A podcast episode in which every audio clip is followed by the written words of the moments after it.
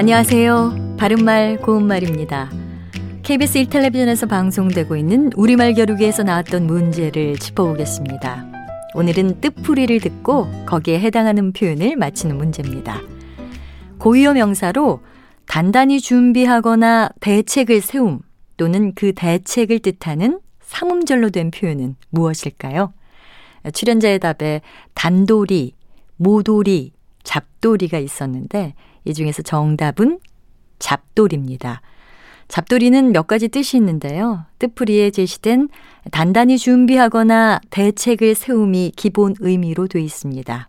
예를 들어서 아, 다시는 이런 일이 생기지 않도록 이번 기회에 할 수 있는 잡돌이를 다 해둘 생각입니다. 이렇게 말할 수 있습니다. 또 잘못되지 않도록 엄하게 단속하는 일을 뜻하기도 하는데요. 이번에 잡돌이를 못하면 더 버릇없는 사람이 되고 말 것이다. 이렇게 말할 수 있습니다. 그리고 아주 요란스럽게 닥달하거나 족치는 일을 뜻하기도 합니다. 형사는 이번 일의 주모자를 밝히기 위해서 잡혀온 건달들을 닦아 세우며 잡돌이를 하고 있다 같이 쓸 수 있습니다. 참고로 출연자의 답에 나왔던 단돌이는 일본어 표현인데요.